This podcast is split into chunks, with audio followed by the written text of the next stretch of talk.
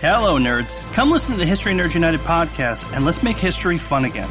We interview today's best authors, whether they are established Pulitzer Prize winners or someone debuting their first book.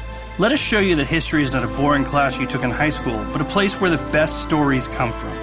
And we don't just cover history, we also love to chat about true crime, biographies, memoirs, and so much more. So head on over to History Nerds United and learn the story behind the story. History Hello, everyone, and welcome back to the History of Africa. I'm your host, Andy. Last episode, we witnessed the rise of the most famous leader in Imerina's history. The Lord of Zafimamie, Rambo Salmarkazka, rose to defeat his treacherous uncle and the other petty kings of the Merina Rump kingdoms to become the great reuniter of Imerina, who went by his new throne name, Andrianampoinimerina. With his conquest of Antananarivo under his belt, Andrianampoinimerina received oaths of submission from his remaining independent kings, reuniting the kingdom of Imerina and ending an eight decade period of civil war. It was truly a new era in Highland Madagascar. Season 4, Episode 14 Andrianampoinimerina, the birth of the Merina Empire. As Andrianampoinimerina looked over the newly conquered city of Antananarivo, he saw the end of an era. In front of an assembled crowd, packed to the brim with noblemen, both local and national, Andrianampoinimerina articulated his thoughts on the last 70 years.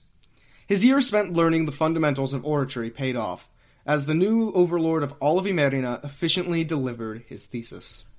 While his exact words have been lost to time, one section of the speech that survives includes the king condemning the methods of rule of his immediate successors during the Civil War, which he called Fanjakana Maloka, or rule by thugs.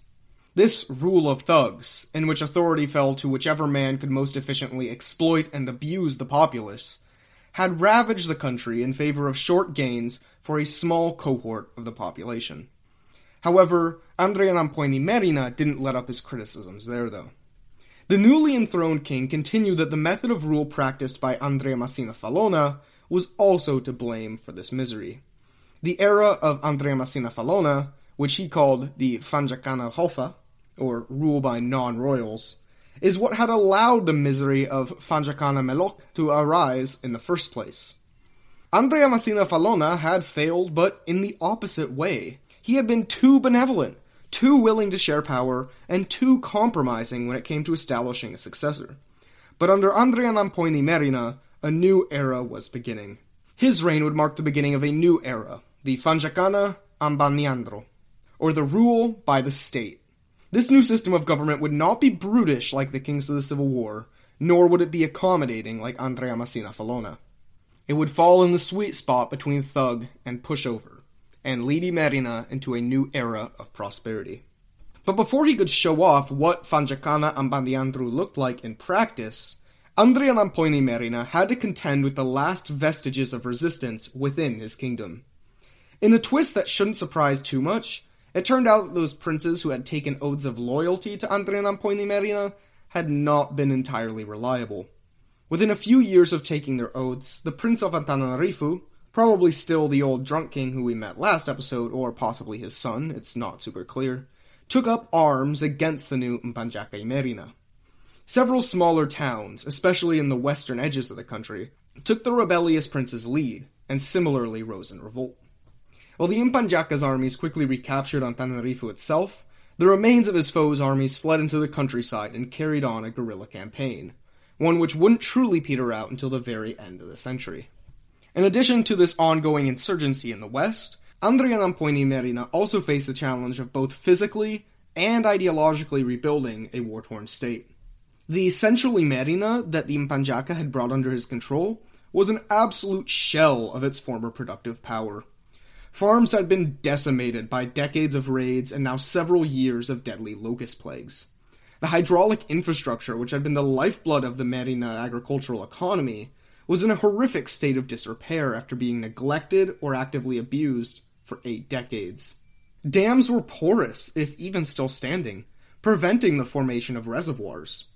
Erosion caused canals to meander into streams, often diverting them away from populated centers and draining away crucial water volume from needy farmland.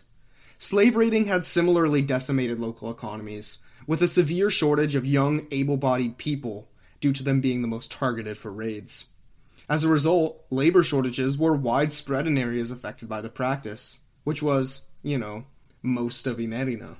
Andrianampoinimerina's solution to these problems facing his kingdom was one plucked from the history of his people the remobilization of the conscript labor system of Fanampuana. Now, it's worth remembering that we know shockingly little about the inner workings of, well, how Fanampuana actually functioned in the Old Merina kingdom. While the Tantara and similar retellings insist that such a system of corvée labor did exist in this period, details about its organization, how it worked, and how groups were incentivized to take part in the corvée labor system are relatively scant. Andrianampoinimerina's rule, though, features the first detailed accounts in which we can be relatively certain how this system worked. So, how did Fanampuana, re implemented for the first time in 70 or more years, actually function on a ground level? The system of Fanampuana required a deep level of cooperation with the traditional family units of the Hofa class of Imerina, known as the Deme. Demes in the past had generally been a thorn in the side of the Impanjake Merina, a threat to the power of himself and his Andriana family members. Andrianampoinimerina's great grandfather, Andriamasinavalona, had proven exceptional when it came to building connections with Deme. He built family connections through strategic marriages with the Demes to procure their willing cooperation, rather than trying to bully them into submission to Andriana overlords. Remembering back to his speech in Antananarivo, however, we can recall that Andrianampoinimerina did not want to emulate this system of rule. To him, the local Demes scattered throughout his kingdom shouldn't be seen as rivals, but they should also not be seen as allies. Instead, he viewed them as tools. He had, like many Merina youth, grown up playing the strategy game Fanorona. One of the lessons he had learned from this game was that, through careful manipulation, you could incentivize or trick your opponent into making moves that were advantageous for you. Just like how the movement of a game piece could get his opponent to play into Andrianampoinimerina's game plan, so too could he incentivize the Deme to do what he wanted. He would not cater to them like his great grandfather had, but nor would he fight them. He would manipulate and direct them. One method of motivation which Andrianampoinimerina made great use of was by incentivizing Demes through rewards and rivalries. Prizes included things like land, legal rights, and privileges, and in some cases, elevation from the Hofa class to being adopted as a member of the Andriana. But in most cases, the reward was that the king would share a bit of his hasina, or virtue essence, to be offered up to Demes which could complete public works at quick rates or high quality. Additionally, the Impanjaka Merina often intentionally chose Demes with a history of rivalry to compete for the reward, so that in addition to the normal reward, Deme leaders also had additional incentive to sit happy knowing that they had denied this reward to their rival. With these incentives in place, Andrianampoinimerina could get the Demes to work much more quickly and efficiently on agro-engineering projects, like canals, dams, reservoirs, drainage canals, and quays. And the king certainly kept his people busy. From 1790 until 1810, historian Jean-Pierre Racine estimates that a total of approximately 1.25 million man hours of labor were invested into the construction and upkeep of Imerina's canal infrastructure alone. That's about 171 total man hours of labor invested each and every day. This enormous amount of labor was necessary despite the fact that the Impanjaki Merina was more than happy to take shortcuts on certain projects, what we might today call working smarter, not harder. One strong example of such a shortcut involves, as mentioned earlier, the erosion of canals. In more than a few cases, erosion had altered the course of some irrigation canals away from population centers. So, when possible, Andrianampoinimerina opted to, well, move the village instead of the canal when such a shortcut was viable. After all, moving the village to a location along the canal's now altered path was infinitely cheaper and easier than altering the course of the canal back to how it was. Throughout Andrianampoinimerina's reign, dozens of communities were relocated away from their traditional living space to a new one, closer to where the old canal had meandered. This was, of course, a very unpopular decision among the people being moved. Sure, the new location was closer to the canal and better for farming, but the old village was their ancestral home. Remember, Malagasy society places an enormous premium on the concept of length of land ownership, with social prestige being very closely tied to how long you could demonstrate your family had lived on their land. As a result, Demes were often very unhappy with the suggestion that they leave their family jewel, a village in which they could correctly claim their family had worked for centuries, in favor of a new location they had no connection with. This was, in a true sense, a social downgrade, even if it was also a material upgrade.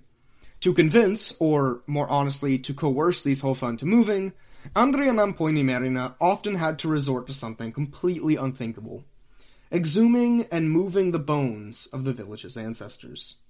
In order to sever the connection between the Deme and their old home and strengthen the connection with their new designated settlement land, Andrianampoinimerina and his men frequently exhumed the graves of Deme ancestors and moved them to the new site. This system was, again, very unpopular, but also quite effective. Through these cost saving measures and effective utilization of Deme labor, the agricultural infrastructure was repaired at an impressive rate.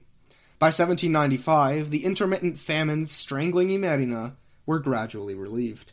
In fact, with families moving to new, less heavily exploited land, as well as switching back to wet rice cultivation, harvests boomed to new heights.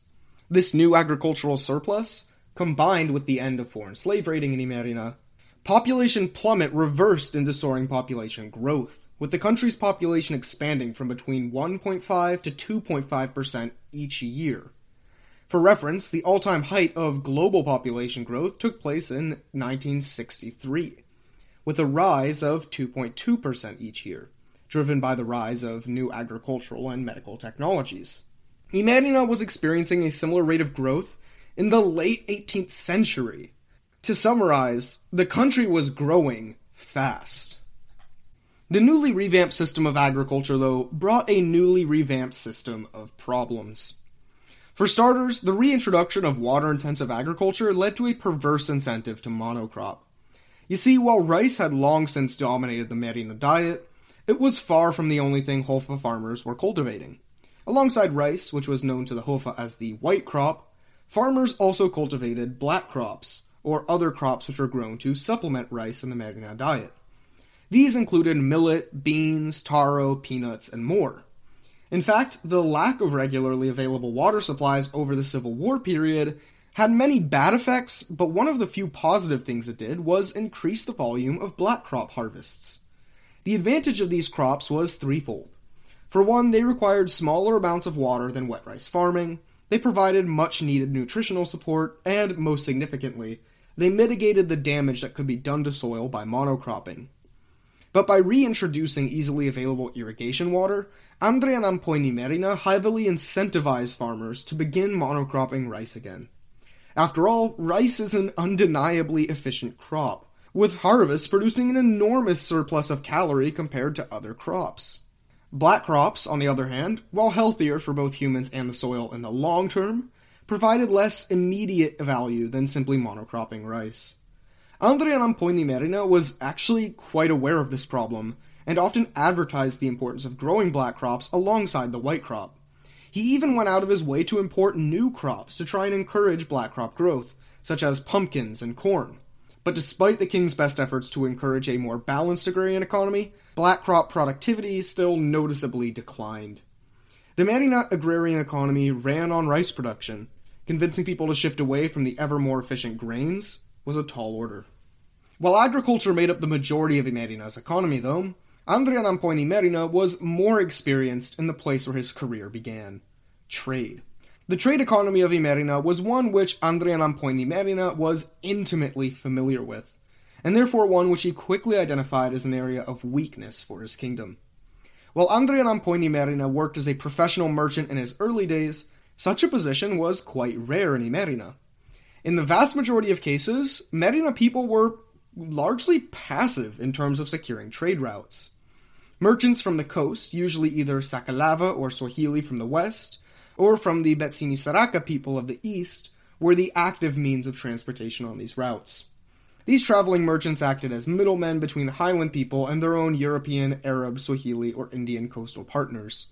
While most Hofa people did not see the full picture of how such a trade worked, Andrianampoinimerina's position as a merchant gave him a rare window into this world, and let him comprehend how disadvantageous the system was for Imerina.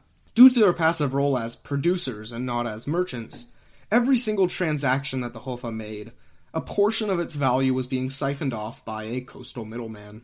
With this problem in mind, after becoming king, Andrea Andrian Merina decided that passive participation in coastal trade, by simply letting foreign merchants come to them, was no longer an option for the Merina. Instead, he instituted a series of protectionist laws designed to firmly place control of the trade flowing in and out of the highlands in the hands of his own personal agents.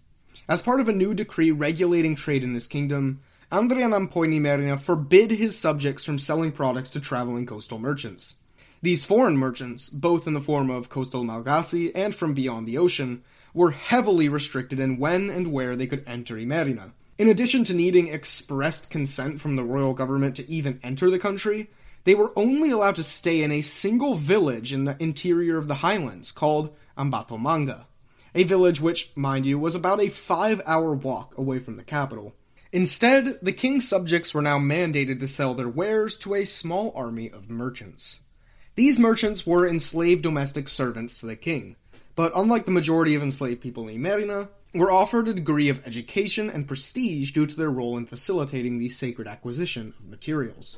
These enslaved merchants traveled between predetermined locations, which would evolve into major market hubs in their respective regions. The merchants would then travel from these markets to the coast and sell the products in the markets there, giving the Merina government an unprecedented level of control over the local price of trade goods. Such a system was undoubtedly beneficial for the government's perspective. Not only did the new government merchants afford them new levels of influence on economic matters throughout the island, but these new merchants proved quite profitable for the state. Quantities of rice, which had previously been able to buy one enslaved worker or maybe two horns of powder, could now buy several of either product. For the state, this new mercantile system was a great generator of wealth. For the ordinary farmer or craftsman, however, the new system was a mixed bag. On the one hand, the emergence of standardized and universally agreed upon market locations allowed Hofa to sell their wares with more consistency and in larger quantities. The mercantile reforms were also coupled with the standardization of weights and measures throughout the country, making it easier to exchange profits while making it harder to get scammed by misleading prices. On the other hand, the new monopoly on exports held by state merchants meant that they held all the leverage when buying products in local domestic markets. For example, selling an enslaved worker to a Betsimisaraka or Sakalava merchant could typically fetch a Hofa vendor a price of approximately 60 silver pieces of eight. Andrianampoinimerina's merchants, on the other hand, were ordered to never even consider a price above three pieces of eight. This same pattern of decreasing value held true for vendors of metal, agricultural goods, or just about anything else they could sell. Essentially, this new mercantilist system added great deals of wealth for the king and his Andriana allies. For ordinary people, though, the effects were mixed and uh, mostly negative, at least in the short term. Renewed population growth also brought its own new set of problems in this case, a shortage of available arable land. With the population of Imerina once again growing and the amount of arable land shrinking from soil decay and population transfers, land was becoming increasingly short in supply. To make matters worse, local Demes were famously proud of their nest egg their ancestors had handed to them, and were of course reluctant to allow other families to move into their historic lands. Although Imerina had ceased fighting with itself in a military sense, the kingdom would not be able to enjoy peace for long. Throughout the 1790s and early months of the year 1800, the king focused most of his efforts in his home northern province. There, he invaded the lands of his Sihanaka neighbors, in an attempt to conquer land for future Hofa settlement and colonization. These conquests, though, proved insufficient. With a need for new lands to house the growing Merina population, the king turned his eyes south, towards the territory of a people called the Betsileo. We'll be back after a quick break. How are University of Notre Dame faculty and students working to be a force for good in the world? Listen to Notre Dame stories to find out. Through expert interviews and captivating stories, listeners gain an inside perspective on the global and domestic challenges the university is working to solve. Subscribe to Notre Dame Stories wherever you get your podcasts.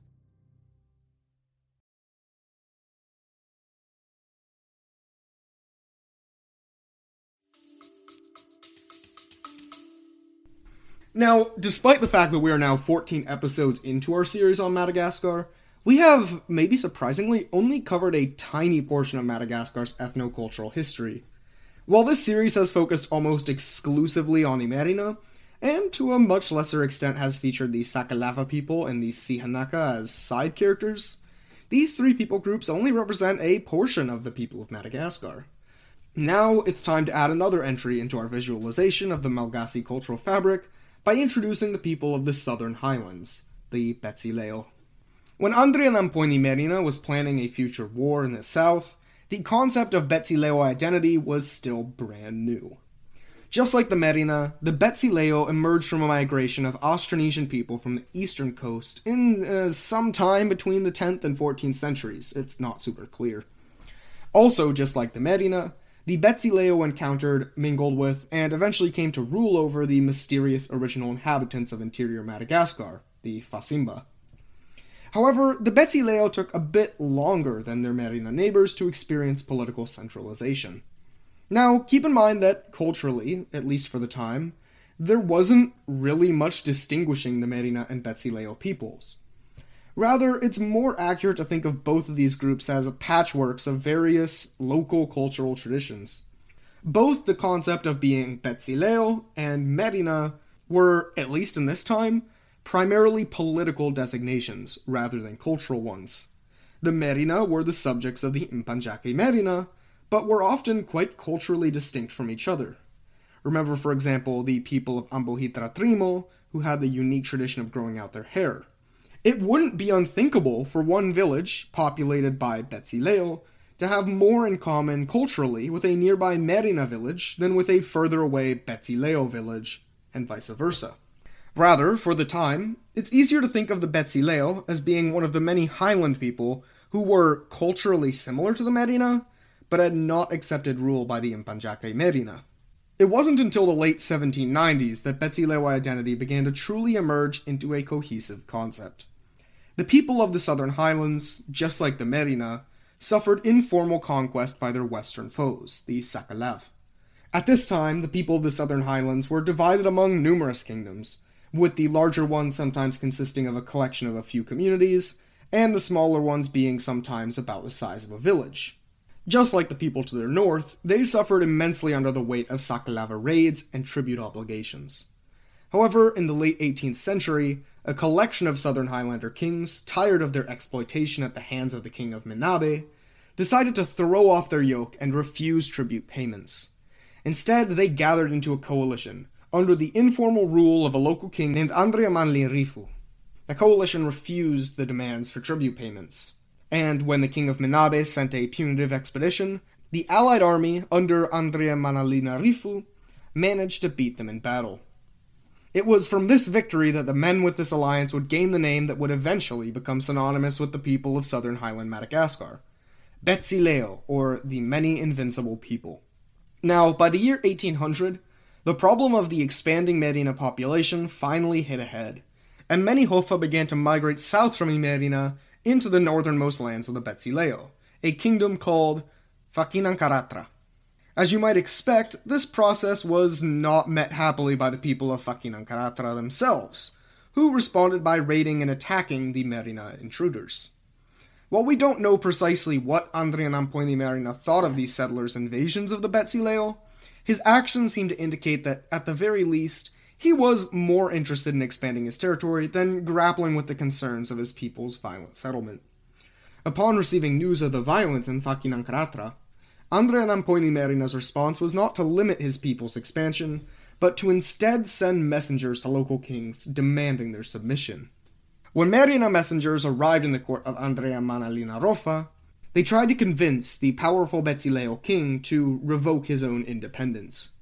If he did, they insisted, he and his people would be given the utmost fair treatment, and integrated into the Merina kingdom as though they were Andrianampoinimerina's sons.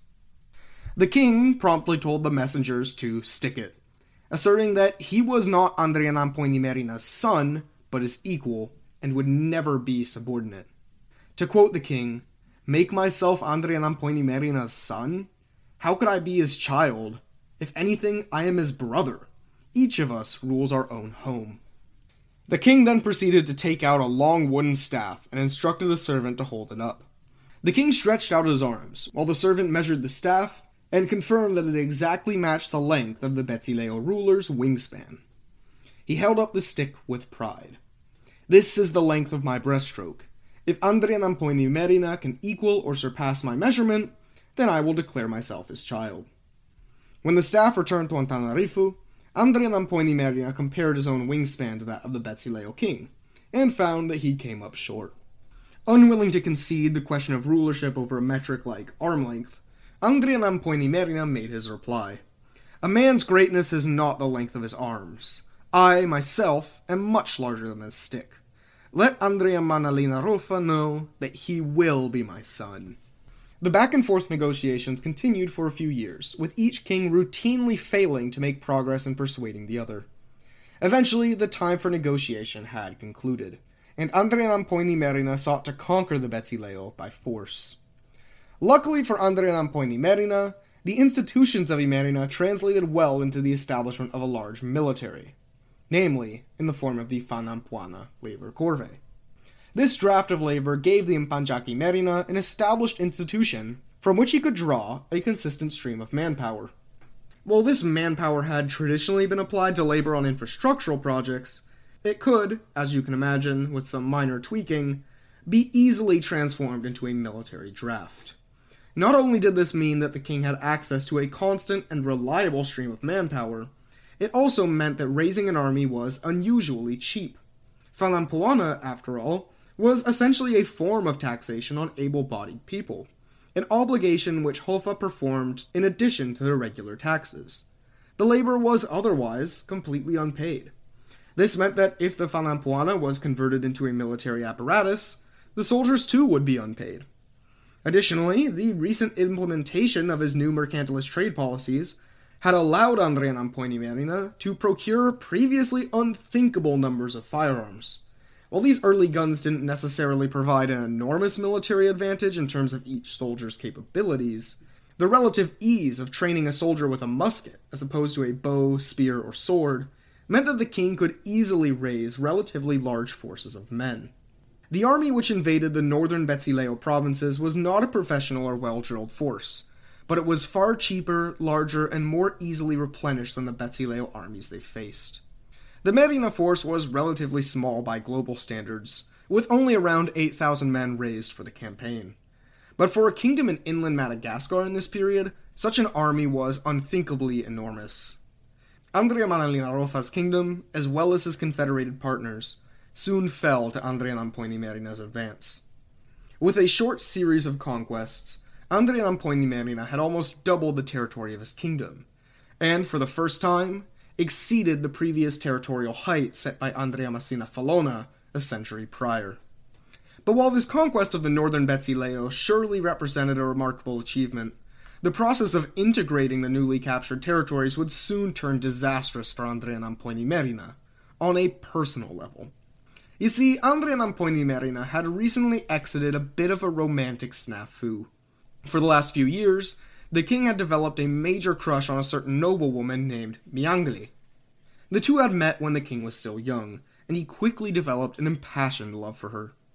Now, I can't get into their story of their romance here, because it's frankly too long but I think it would be a perfect topic for one of our premium episodes.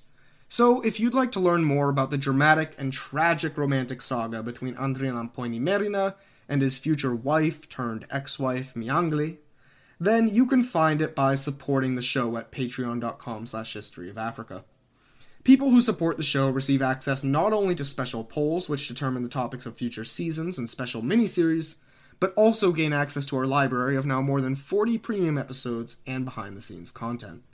So, if you want to support this show and our project of free online history education, then please sign up at patreon.com slash history of Africa. And to those already supporting the show, a heartfelt thank you.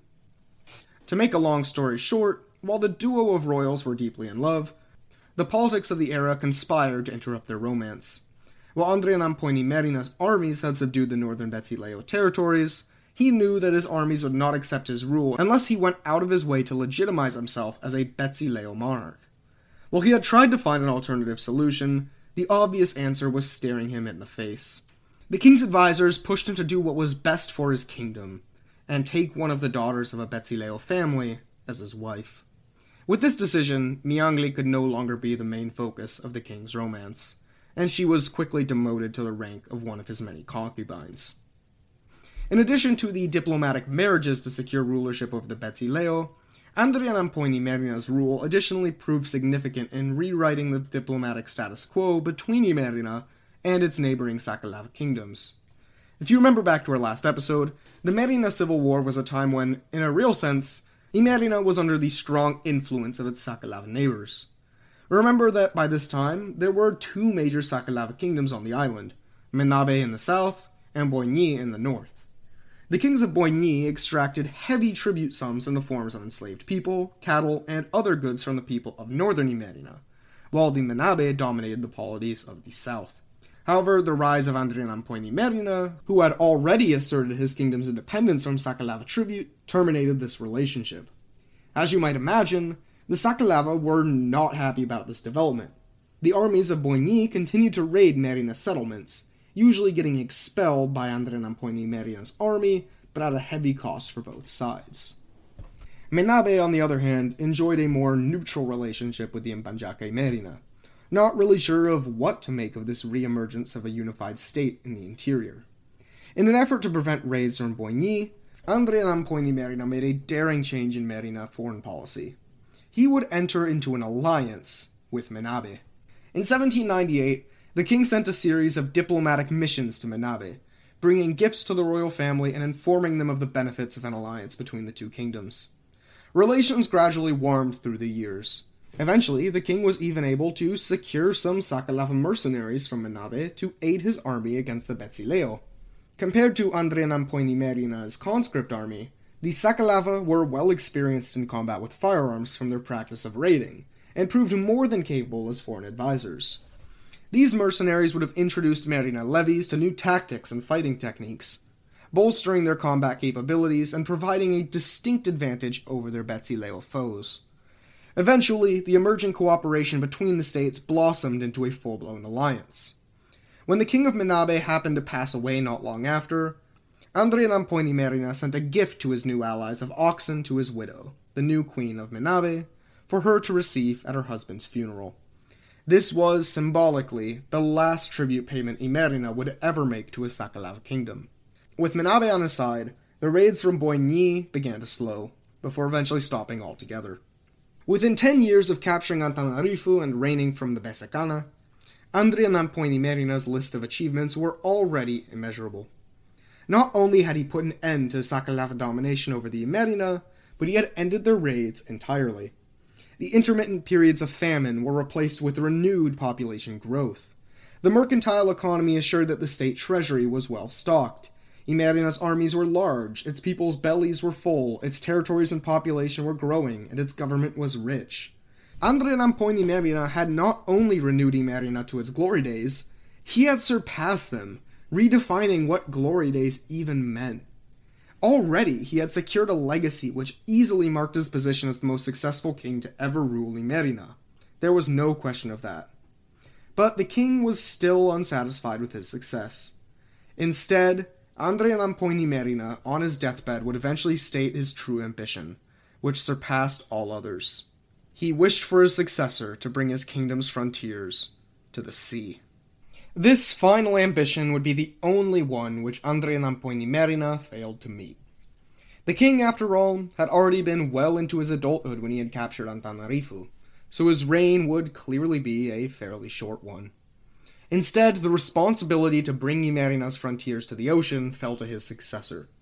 Join us in our next episode as the new Mpanjaka Imerina, an ambitious young man named Radama, expands Imerina far beyond its former limits and in the process spawns the very notion of Malagasy identity. Thank you for listening to the History of Africa podcast. If you like our show, then we would greatly appreciate if you could help support the show and our project of freely available online history education.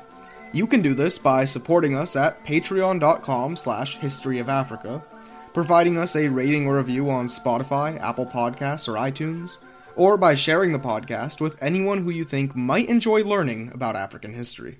This episode is brought to you by our supporters on Patreon, including Naomi Kanakia, Ayo Fagbamie, Morgan Blackmore, Dimitri, Emmanuel Zaudi, Alexander Travis, BB Milliam, Conrad Schwenke, Travis Bell, Johnny Knowles, Godfrey Sebelavier, Evan Edwards, Pascal Mwakocha, Joe Maxwell, Nkechi Nwabadike, Sheu Noloronti Main, Kwadwo Amankwa, Douglas Harder, Craig Bolton, Samuel Badu, Ghassan Firjiani, Ni T, and Kitty, among others. Thank you all for supporting the show. It really, really, really means a lot.